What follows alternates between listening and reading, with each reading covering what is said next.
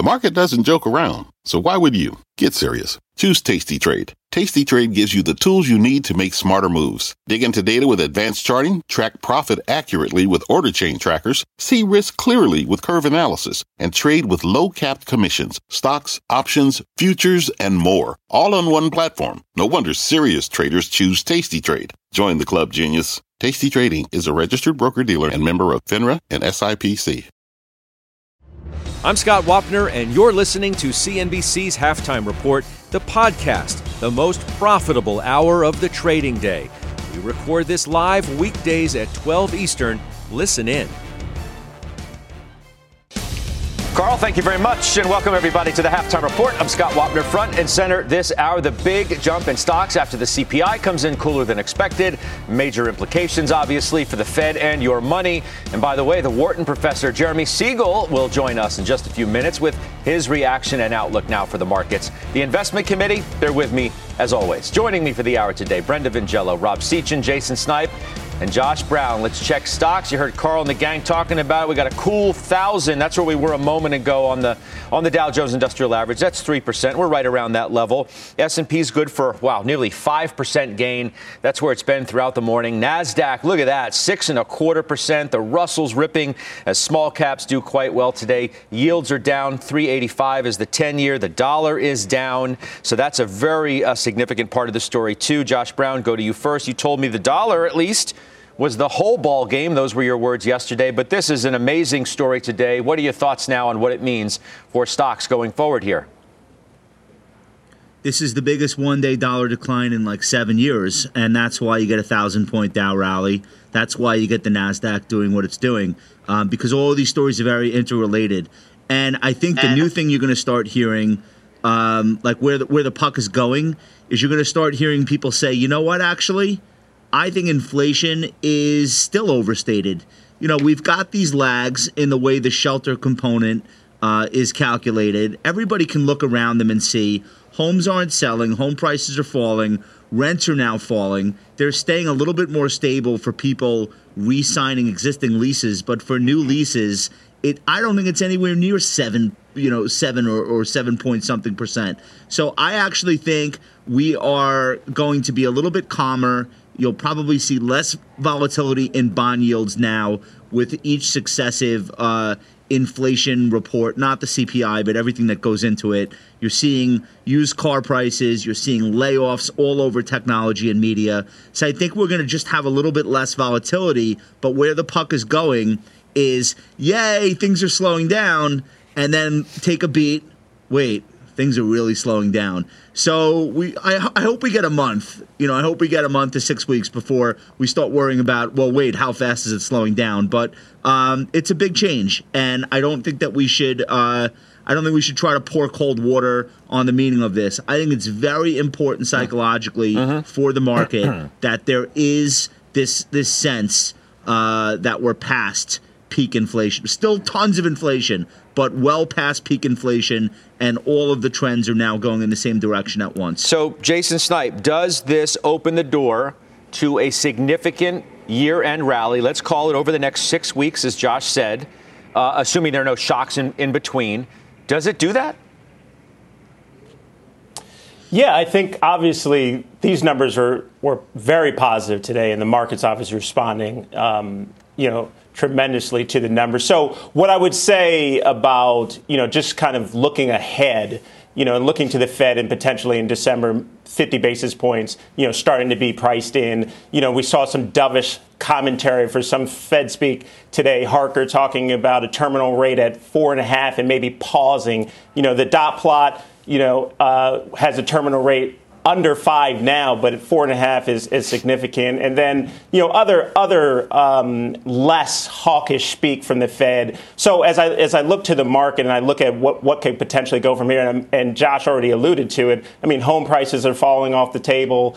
Uh, used car uh, prices have come down some. So there is been some deceleration in inflation. And, and I think that will show up in, in, in some of the reports, some of the earning reports as, as we look to uh, going into next year. So I think the market can. And then we got uh, an election, uh, you know, results that wasn't exactly a red wave, but we do have gridlock. So there, there's a couple of catalysts here that I think could push the market forward definitely in the near term. So I, I, think that's what we can see here. Rob, your your research team over at New Edge has been more negative of late over the last, you know, let's call it several months.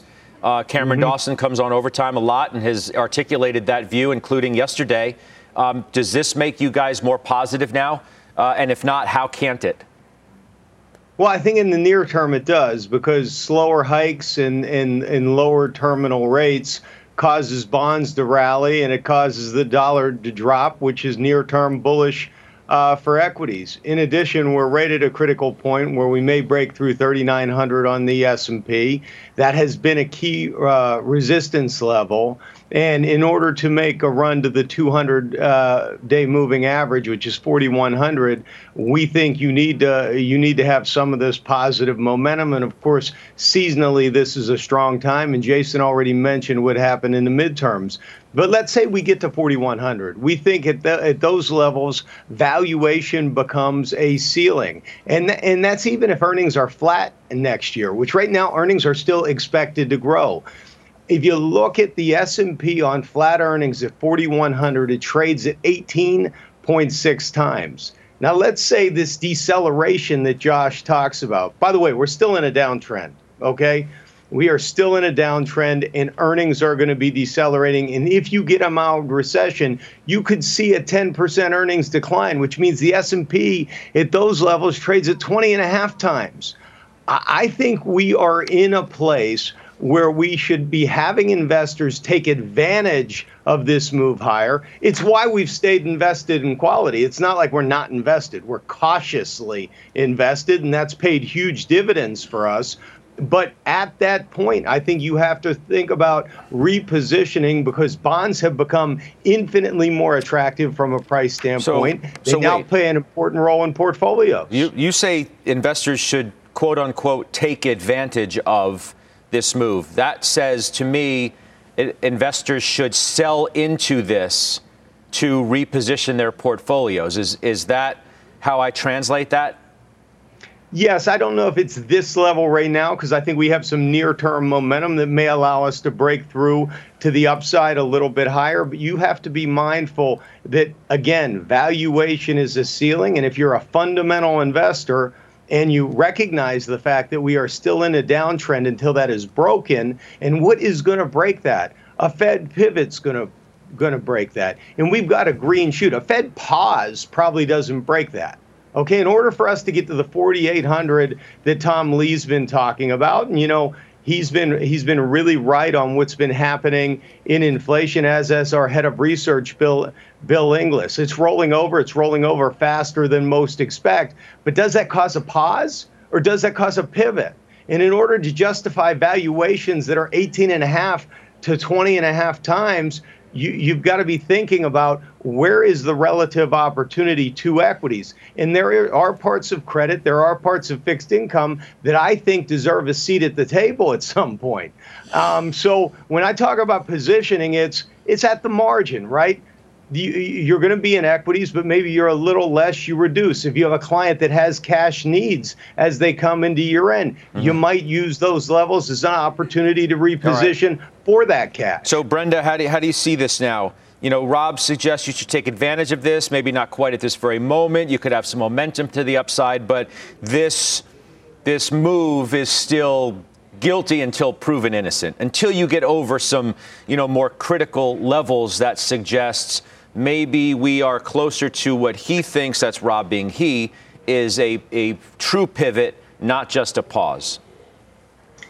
Right. And I think we have to take this moment into context. And if we look at some of the other factors that have been impacting the market, for example, put option activity has just been off the charts this year with over a trillion dollars trading daily. So we have to take that into consideration when, when thinking about a day like we're seeing today, where there's obviously a lot of unwinding of that trade going on. But I think we need to see an environment where corporate earnings still hang in there and the services sector continues to be relatively strong. If we do see that, um, you know, the Fed's actions really have um, had a lag effect and we start to see a lot of uh, negative impact as a result come flowing through over the next couple of quarters. I, that's not going to be a good story on the equity side, certainly.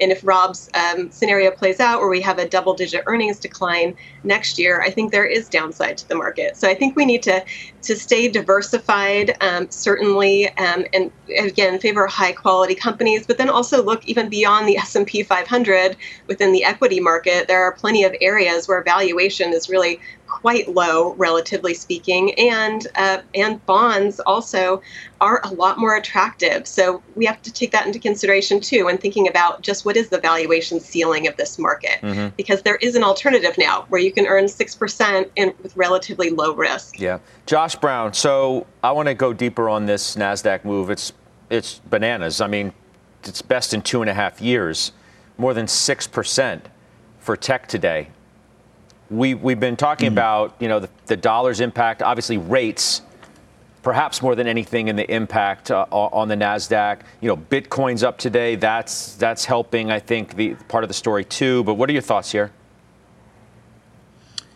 I think you're, when you're talking about the Nasdaq and you're looking at the biggest components, you're talking about stocks. Take Apple out. You're talking about stocks that are down anywhere from 30 to 50 percent. You're talking about in, uh, Alphabet is a really great example this was going to be the first company in history to go from two trillion to one trillion in market cap. Uh, had we not had this recent uh, kick save, think about the magnitude of a publicly traded one company losing a trillion dollars in market cap. It's it's incredible the the the extent of the losses. And you know, I, I had said on the air with you uh, yesterday, this is worse than the 2000 2002 bear market. Uh, now, granted, the Nasdaq hasn't fallen 90%, but I'm talking in terms of market cap losses. So that's when that, that's how you get a situation where Alphabet goes up eight percent a day with no fundamental uh, news. That's how you get Amazon up 13 percent. It's a question of how far these stocks have already fallen. Uh, they they run out of sellers at a certain point, and then you get news like today that I do again really feel changes the sentiment landscape. Nobody's getting crazy bullish on these stocks. It's just, all right, I get it. It's it's inflation. It's hard to hire. There are layoffs now. All right, I understand all that. However, here is a stock that's already been cut in half. Maybe it never belonged where it was. Let's not use the old market cap as our benchmark, but let's recognize a lot of damage has been done. Valuations have corrected substantially. So that is where I think this NASDAQ rally comes from. We don't have to make it any more complicated than that. So, uh, on that note, though, Josh, I mean, does this reverse the narrative now that's been trying to gather steam? That these stocks were dead in the water for a bit, that the, the, the game had moved to value stocks, and that the action was over here for a little bit. Maybe this reignites uh, a trade that people have loved for, for years. Yeah, I want to be very careful about, you know, talking about one day's action and then trying to extrapolate that out into something that it's not. Growth, uh, look at Vanguard Growth, VUG is the ETF, up 7% today. Vanguard Value, VTV is the ETF, only up 3%. That's remarkable, but it's one day. And uh, uh, even the Dow, where the Dow opened this morning, it's hard to believe given how negative everything's been all year. Where it opened this morning, that would put it at only a 7.5% year to date loss. So, like, for all of the consternation over the market, the economy, inflation, this, that, to have the Dow be down less than 10% on the year, which is the case right now, is amazing. And the reason why that's possible is because that pivot from growth at any price to growth at a reasonable price, all the way down to, okay, you know what? I just want the quality names that have good cash flows, that aren't dependent on uh, crypto or whatever. Like that, that uh, being the bigger trend, mm-hmm. I think is still in force. So I would not look at today and say I want to go crazy on consumer discretionary and and semiconductors. I don't think that's the right move. Yeah. I think the right move is to recognize there has been a a shift in the mentality of investors that will outlast this one particular trading day. Yeah, and Jay, I mean, you know, I'm not even thinking about say one day. I'm thinking about what the implications of this one day are, right? Heading into today, it was fear, hotter than expected CPI, Rates continue to move up. Fed maybe 75 in December. you could theoretically say all three of those are, are wiped off the table. All three of those were more negative for tech, and that would continue theoretically to the slide in those stocks. Now, if you say, well, this changes the game, and all three of those are now erased, then maybe that tech trade, which has been hammered so hard, now gets reignited if you think that you don't have to worry about 75 in December, rates continuing to move higher and influence the Fed. No doubt about it, Scott. I mean, obviously, uh, you know, any any any move here that's that's been cooler, a cooler number like we've seen is supportive to long duration assets. And I think Josh makes a great point. I mean, the sentiment on tech has really been bad. It's been abysmal this year. I mean, with the Nasdaq down almost 30 percent, and he and Josh already pointed out, you know, looking at the Dow, you know, below 10. You know, so when I, when I think about a move today which of course the price action has been very solid. You know, in the Nasdaq, I mean, you, you, you have to you have to realize and understand that, listen, the Fed is going to still remain engaged. Yes, I think part of what they're doing is working, but we need to see a trend here. Um, in the numbers. And I think that's when you can maybe start to really look at uh, growth and tech in a more meaningful way than you are today. But I think, you know, for us, we're still relatively defensive. I think there's part value parts of the market that I think uh, still present some value uh, to you here, and not to not to abandon growth, but I, I do think we still need to see a series of prints, right, you know, bring, heading in the right direction. Let's bring in our halftime headliner today. He is Professor Jeremy Siegel of the Wharton School. Professor, your reaction to this print on the CPI and the subsequent move in stocks?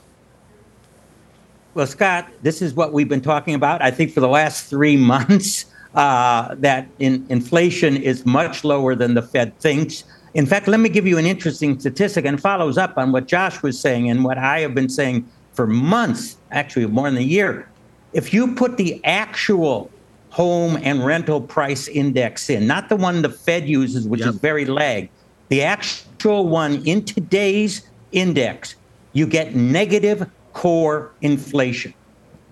Negative mm. core inflation. I mean, take a look at what core inflation on the shelter part was plus 0.8%. I mean, that's that's ridiculous. It's nowhere near no that. No way.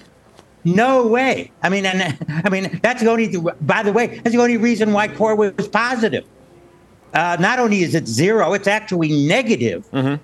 And so if you put a negative number in, we, we're we're in negative inflation mode if the Fed uses the right statistics, not the faulty statistics uh, that they've been using. Um, so, you know, I mean, you're saying when should they when the, should they pivot? Yesterday. I mean, yeah, they'll probably go now 50 and stop. They don't really need to even do that because everything is in the down mode. Um, you know, yeah, you know, I told you last June I thought the danger was the Fed was getting too tight. Right. And uh, now you know, I think the data is showing, yeah, maybe that's true. So if you had your way, what what would they do next month in the December well, meeting? Well, you know, well, there's a lot of data coming through. I'm going to have another month of data to come through. But if the trends continue, I, I would stick with where we were are. Now, I don't think they will. I think they're going to go to 50 and announce a pause. And that's what happened today. I mean, you know, it, it, it, the data today sort of confirmed that negative. The da- if the data continues to go the way it's going, see no reason why it isn't. What's going to be to go 50 and announce a real pause. Hey, what happens? Um, and, that, and that's why we have a thousand point rally today. What, what, even, yeah. By the way, we get a CPI print the day before the Fed meeting in, in yeah. December. If that continues the trend of what we see today, does that potentially influence a, a 25 instead of a 50? It could be. I mean, it could be in terms of, and what other real data comes in. We had a slight uptick in, in jobless, uh, uh, jobless claims. If that starts going up, if we see weakness in the November employment report that we're not expecting, um, that combined with another good CPI, that might put pressure on them even going less uh, in in uh, their December meeting. Hmm. But don't forget, the, the housing component in December will still be plus 0.7, plus 0.8, which is 40% of that index. And it'll continue to push up as the housing market goes down. Um, and uh, that's the nature of the statistics that they're using. Professor, so what does this mean for stocks? Obviously, you know, massive move today, uh, relief in many respects. But what happens from here? Do we have the opportunity now for a significant end of year rally at minimum? Yeah. Yeah, I, I think we do because I think more people that that think about the fact that you, you know that inflation is is basically over. And you know something I said I said two months ago. Inflation is basically over, and the Fed doesn't have to get anywhere near as high. I mean, I was, I was shocked at, at uh, you know Powell's last news conference. Oh, we're going to be. I feel we have to be more hawkish than we were last September when all the data was pointing down. He's going to change his tune, I think, when he, you know, when they get to the you know the, the real world data in their December meeting. But I think this does make for a good year end rally. I don't think I'm not necessarily true. And then the question you asked Josh about does this reignite tech? I mean, you know, yeah, I think the Nasdaq's still selling for 23, 24 times next year's earnings, while the Dow is selling for what 15 or 16 times next year's earnings. I think, uh, you know, I, I, I, I think this is a one, and this is a relief jump because you know rates are a big pressure on tech but I still think that people are going to be saying, you know what, I, I'm I'm I'm going to go with those that have good dividend yields, good earnings. I mean, I, I think that that shift will reassert itself after um, uh, after the next uh, few days. And you but think, the market will be, well, uh, both of them will be up. And, but I mean, you, the market and, itself will be up. And you think that the market can continue to go up without tech leading the way? Yeah, without tech being the, the, the, leading the way, absolutely. I mean, I think that they may match the, the Dow, but but that means, I mean, as Josh said, I mean, the, you know, the values outperform growth by what 10, 15 percentage points, uh, uh, um, and so if, even if they go equal, uh, there'll still be an outperformance, you know, of value. Um, value is much more reasonable than they, and I'm sure that some of those growth stocks are are are good long-term values. They've almost rotated in some in some of the value stocks, but I still think that uh, uh, you know that trend that we have seen all year will basically reassert itself with both going up, probably value stocks going up more, but most important for investors, a balanced portfolio. Both will be going up the rest of this year. Josh, question for the professor. Hey, Professor, I feel like a lot of times when we're all talking about value versus growth and which one do you want to overweight and, and which ones has to lead the way, what we're really saying is industry uh, dispersion. And it just so happens that the environment that we're in this year does not favor long duration assets, which technology companies are. And it does favor companies that are in the industrial space. The financials have benefited from rising rates. Um, and of course, uh, energy stocks have benefited from the acute uh, energy shortages that are being experienced around the world, electricity shortages too. So if if that's really what's going on, don't you think investors would be better off being a little bit more focused on the fundamentals and a little bit less focused on the guessing game of you know w- w- what value or growth what are managers going to be selecting for? Yeah, absolutely. I mean, I think you've got to look at fundamentals all all the time, and I think it's it's you know it's not just a, you're absolutely right. The tech is longer duration assets, and and that's why a yield drop such as the huge drop we had today is going to cause a bounce on those. But a lot of people are are saying, are, even without that, are they going to have? Is tech going to have the unbelievable earnings growth that it had in the five to ten years preceding? You know that that preceded this year? Is, is there going to be competition? Mm-hmm. Um, is, is there going to be rotation? Uh, and I think I think that that is going to impact those stocks uh, perhaps more than the fact that they are going to get rate relief going forward. While you know there is still a chance we can avoid a hard landing. I mean, if the Fed does really pivot in December, 2023, I don't think is going to be as bad as many many fear today. Hey, Professor, before I let you go, um, you are the professor, of course. So, what's the lesson that we're all learning from crypto? I'm wondering what your own thoughts are as you watch what's happening with FTX and how you think in a more interconnected market um, that potentially plays negatively into other asset classes, if at all. Right. I, I don't think that it, it poses a threat. Some people say, is this a Lehman moment? I mean, if, if, if, if it really goes down, no, because actually more than half the value has already gone down and we, the financial system has survived very, very well. So if it goes down another 50 or 75%, you know, that, that, that's not going to in, in, in, impair values. I mean, I'll tell you one thing that's really important that I was thinking about. Um, back when Lehman went under, I had money in money market mutual funds. I had money in you know banks and all the rest. And I said to myself, "Thank God the Fed is backing those assets." Um, crypto doesn't have that. We'll make that the last word. Uh, inflation is basically over. That's the headline that's going to be carried from today, uh, which is amazing in and of itself, Professor, that you suggest that on a day where the CPI still comes in 7 7.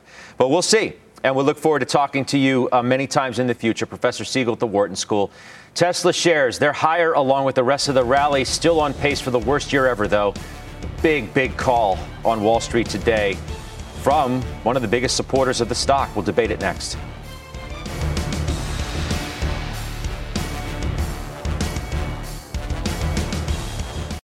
Old Dominion Freight Line was built on keeping promises. With an industry leading on time delivery record and low claims rate, we keep promises better than any other LTL freight carrier because we treat every shipment like it's our most important one. Visit ODFL.com to learn more. B2B selling is tougher than ever, and we feel your pain. If you're struggling to close deals, consider giving LinkedIn Sales Navigator a shot.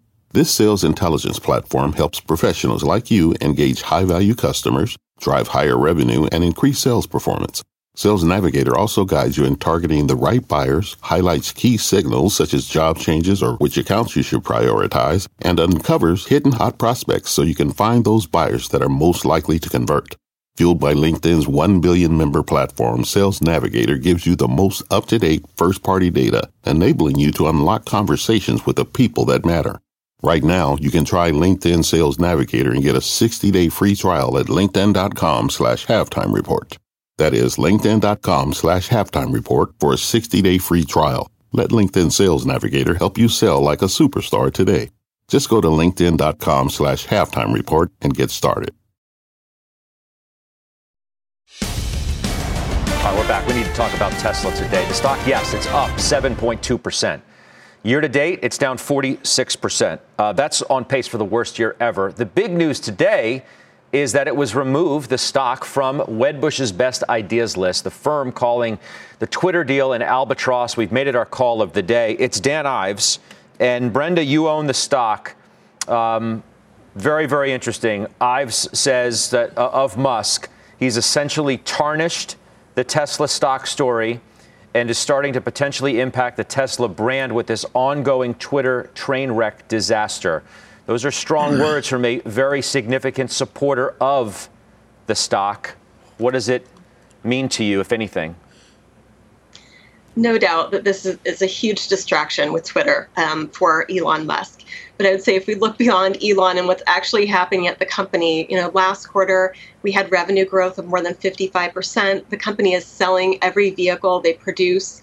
There's still a great story to be had if we look at production costs with the ramp up of the Austin and Berlin facilities, which are specially made EV facilities, and that's different than the Fremont facility. So it means that they will ultimately be more profitable. Um, but as those ramp up, we'll start to see that flow through. So I still think there's a lot to be said here about the underlying story of Tesla and their positioning in the market, which remains excellent. Uh, really, first mover within the EV space, and still have a very strong stronghold within the space. Even as we see ongoing competition come in, we just think that they've established a really solid base um, and are likely to still be able to see really great trends. There aren't too many large cap companies growing revenue at more than 50% in this sort of environment. So we mm. think that's meaningful too. All right. So, so you know, Ives goes incrementally um, negative, we'll, we'll, call it. Otherwise, analysts are still bullish. 290 is the average price target, 25 with a buy, 12 uh, with a hold and only four with a sell, even in what is, as we said, the worst year Yo, ever. We do have, hang on, we do have some breaking news. Hold on, Josh, I get to you. Steve Liesman has some headlines now from Cleveland Fed President Loretta Mester. Steve? Scott, good afternoon. Loretta Mester, the Cleveland Fed president, saying C- the CPI numbers this morning suggest some easing in inflation, but upside risks remain. She is not necessarily all that sanguine about these numbers. She says service inflation has shown no signs of slowing. Policy needs to be more restrictive and remain restrictive for a while. She notes that real rates, real interest rates, that is inflation adjusted interest rates, are just now moving into restrictive territory. The larger risk, she says, comes from tightening too little versus tightening too much. GDP growth will be below trend or well below trend this year or next. We also got some uh, information from uh, some comments from Mary Daly, the San Francisco Fed president, saying the CPI report was good news, but one month of data is not a victory. Scott? Yeah, she said a range of, uh, Daly did, to your, to your point, 375 to 4 is, in her words, modestly restrictive. Did you hear the conversation we just had with Professor Siegel, Steve? Uh, because if you didn't, to recap that, he declared this, these were his exact words inflation is basically over. Uh, Powell doesn't have to, to uh, move uh, as high after today, that the Fed essentially is looking at uh, the, the wrong thing when it's trying to decide where inflation actually is and where it's going. What's your reaction to that?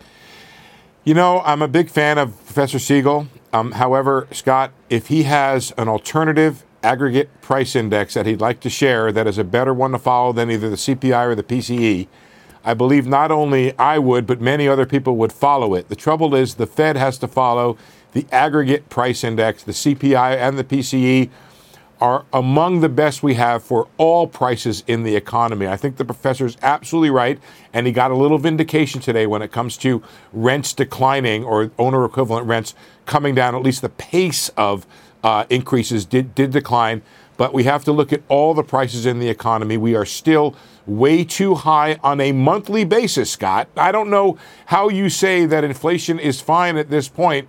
Prices are still up 7.7%.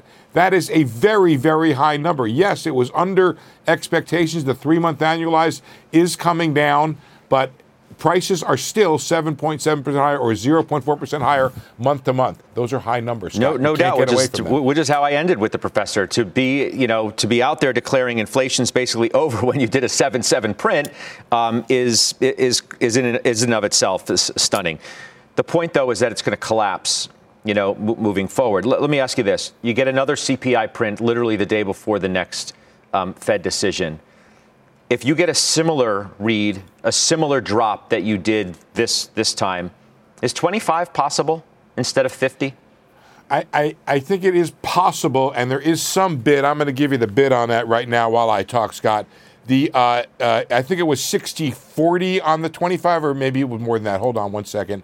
Uh, yeah, it is. It's 61 38 on the possibility of a 25. Oh, sorry. No, no, no. No, that's wrong. It's 73. Uh, it, it's still a 50 built in with some possibility. That was for February. I was reading you, Scott. Um, I think the Fed is going to go 50. I think the Fed wants to get further into restrictive territory. This comment by Mester, and I don't read it just because it's there, I read it because I think it's important, that the risk of doing too little outweighs the risk of doing too much. I think that's the operative phrase for Powell and for most people on the FOMC right now. So I think they're going to go 50. Where you want to have a debate is do they go to five or do they stop at four and a half? I don't think it's we're ready yet to talk about the Fed stopping somewhere below four and a half. I don't know. Maybe they don't. Maybe they're not going to have to go to five. And certainly, if you get well, that's another, where the debate is. Yeah, I think I think that's a reasonable thing, but I think the Fed wants to get to restrictive, wants to stay there, wants to extinguish inflation. Um, uh, Powell has when, when you talk about the history that you read, that's the history that's guiding them, and the history that he keeps talking about is the history of the Fed uh, doing a false stop. I guess is the best way to put it. In the 70s, when it was cutting, when it was raising rates and stopped and cut, and inflation came back. That is the history that is instructive. Sure. for Fed Chair Jay Powell right now. but restrictive is subjective. I mean, it, it depends on the amount of you know restrictiveness it actually goes into the the economy. And and the fact of the That's right. matter is, they may already be at that level or near. We just don't know yet, and we have to give it time. The, the- the key, the key number there, Scott, to think about is what did you use for your inflation to figure out where restrictive is. Look, here's the thing: we've been operating in a world of neutral or negative real funds rate. There is no reason why over a long period of time outside of emergency, the funds rate should be negative. That means it should be positive to begin with. The question is how much more positive on top of that it ought to be. I think the Fed's looking for a half to a full point of restrictive on top of a half point to a full point of just normal being positive when it comes to real rates. So I think you got to add two and a half to whatever your inflation rate is, and that's what gets you near four and a half to five. Good stuff. Good stuff, Steve. Quick Thank math. You. Yep. All right. That's Steve Liesman with the latest headlines. A lot of Fed speak this week. I think coming into the week, we had seven or so speakers, so we're uh, moving our way down that list. Still ahead, we are following the latest developments in the crypto and FTX fallout. We'll have the headlines next. Plus, do not miss Mike Santoli's midday word. We're going to highlight one big stock winner as well today that Josh Brown owns. We still have to get to his sell. We got a lot ahead. We'll be right back.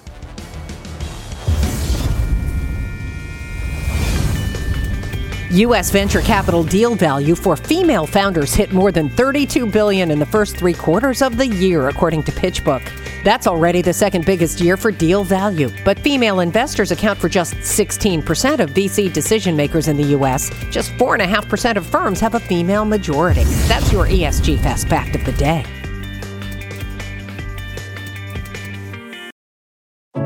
What does it mean to be rich? Maybe it's less about reaching a magic number and more about discovering the magic in life. At Edward Jones, our dedicated financial advisors are the people you can count on for financial strategies that help support a life you love. Because the key to being rich is knowing what counts. Learn more about our comprehensive approach to planning at edwardjones.com slash find your rich. Edward Jones, member SIPC.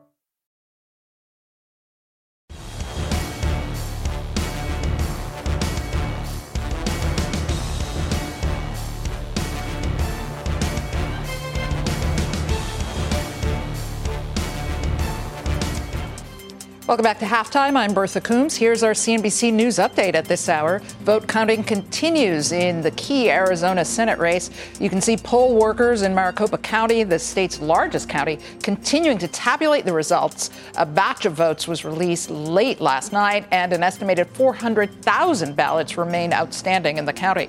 Mark Kelly, the Democratic candidate for Senate, says he is confident in his chances and that he is grateful for the around the clock work to count count those remaining ballots.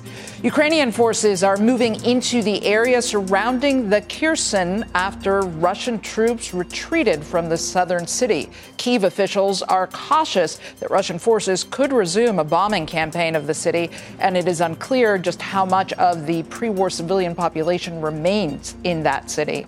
And Twitter is updating its rules around paid verification after a number of accounts began impersonating celebrities. Twitter said any accounts created after yesterday won't be able to subscribe for verification. Some have criticized the new verification system and say it could be used to spread misinformation. Halftime report returns after this.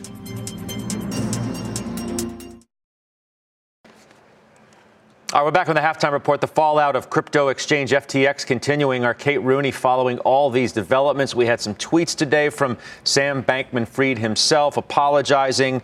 What's the latest here?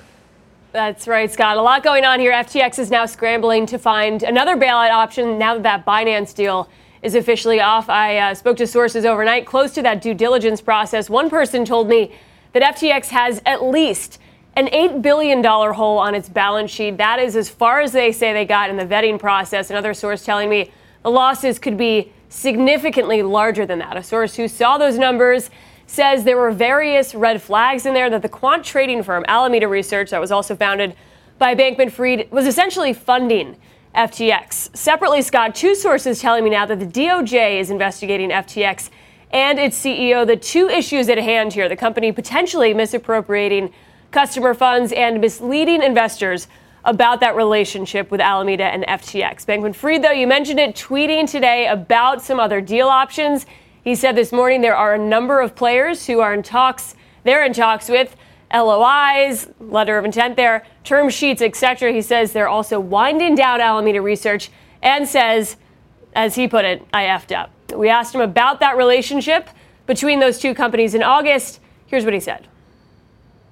What about the relationship between FTX and Alameda? I think there's some questions on kind of yep. where those lines are. Yep. Are there any potential conflicts of interest in running as many companies as you do in the same space? Yeah, I've put a lot of work over the last few years into uh, trying to eliminate conflicts of interest there. And, you know, one big piece of this is just like, I don't run Alameda anymore. I don't work for it. Um, none of FTX does, you know, separate SAFs. And the way that we view FTX is as a neutral piece of market infrastructure. The latest from the Wall Street Journal, Scott, meanwhile, is that FTX used customer funds to fund some of its riskier bets. They're citing a person familiar with the matter. Bankman Fried also reportedly told investors that Alameda owes FTX about $10 billion. A lot going on here, but we'll bring you all the latest. Yep, Scott, and, uh, I'm sure there'll be more latest later on. Uh, we'll see it. Uh, Kate Rooney, thank you very much. Up next, Mike Santoli is with his midday word when we come back.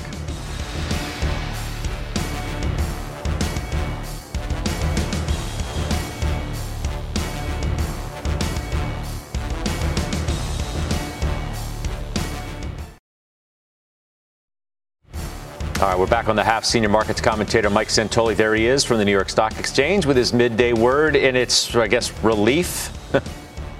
Yeah, without a doubt. Uh, relief, uh, tension release. Uh, it does show you, and you know, I don't know that it was necessarily all that obvious in the days leading up to today's CPI number that uh, the street was so clenched up, expecting the potential for another uh, hot number clearly yesterday's events where you did have that extra pressure uh, due to the crypto uh, turmoil on the nasdaq on those areas has set the scene here right so the, the s&p is up about twice as much as it was down yesterday it's a very big one day move you and i were talking about the jp morgan note right where they did handicap you could get something like this on a downside surprise in CPI. So it does make sense. And what I find interesting is it's one of these situations where the market's rushing up right to its next potential test. Uh, we're at the S&P above 3,900. We were here, you know, early part of this month, uh, and that's also right in the uh, in the zone where it's kind of uh, middle of middle of the seven month range. Is it going to have enough to go beyond this point, capture some of that seasonal strength that everyone's been talking about for weeks? Yeah, um, sustainable or not, right? I'm trying to think of what is in the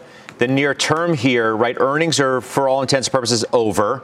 You got the Fed meeting in, in December, not for uh, not for a while, and the next yeah. CPI read itself is the day before that. So, is that a pocket of opportunity, if you want to call it that, for this rally to continue?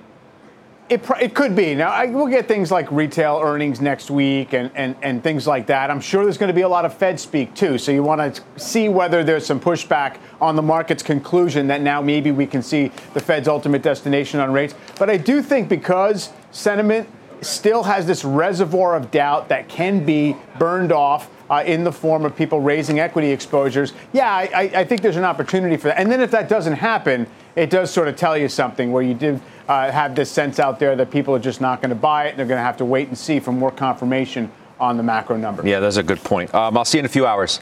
Look forward yep. to that. That's uh, your last word in overtime, of course. Up next, double digit gains for one of Josh Brown's stock picks, plus the stock he just sold. Talk about it next.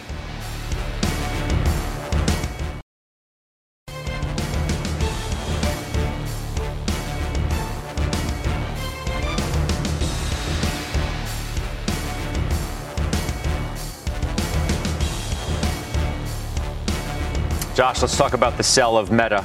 Um, when and why? Uh, I sold it a couple of days ago, before before today, obviously, before today's pop. Uh, I just have better things to do with it. A lot of my favorite names had come down, and you know, I, I think I bought it a little bit early. I bought it on the day it collapsed uh, at about 99. I probably should have waited a couple of days. I normally do. I would have gotten it, you know, maybe low 90s. Um, but I it was a small trade, didn't really mean that much, and I decided to uh, reallocate elsewhere. Uh, Dutch Bros is having a great day today, and uh, one of yeah. yours been talking about that for an awfully long time. Yeah, let's keep in mind I'm still down in this stock from where, where I originally bought it. I'm still down somewhere in the in the mid-teens percentage wise, but this is like a classic example of just a company that came public at the wrong time. And if this were a normal market environment, uh, I think the stock would be much higher because they are absolutely crushing it. Um, they guided higher on revenue. How many companies can you think of that are doing that?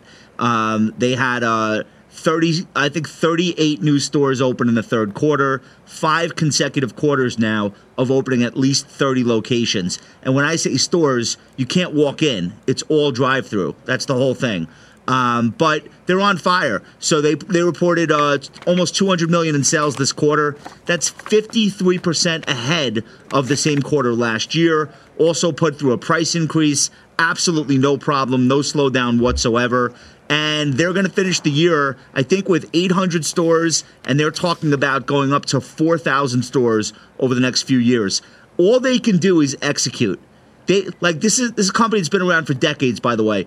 All they can do is do what they've always done: keep opening stores, keep making the consumer happy, keep delivering. They can't control that growth stocks are out of favor or the Fed is doing whatever it's doing. Like so, I think if you're really an investor, which is what I'm trying to do with with this particular company, you just have to accept the fact that you could be right on the fundamentals and the stock price not reward you for that right away. So that's the focus here. I'm staying with it. And uh, again, I'm, I'm hoping to be in it for the long term, not for a trade. All right, we'll do. Uh, speaking of trades, we'll do final trades next.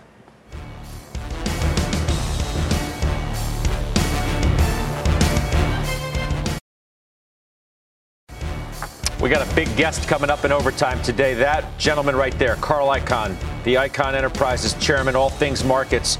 We'll find out his current positioning too. Obvious reaction to the CPI, what he thinks the Fed should do uh, coming up.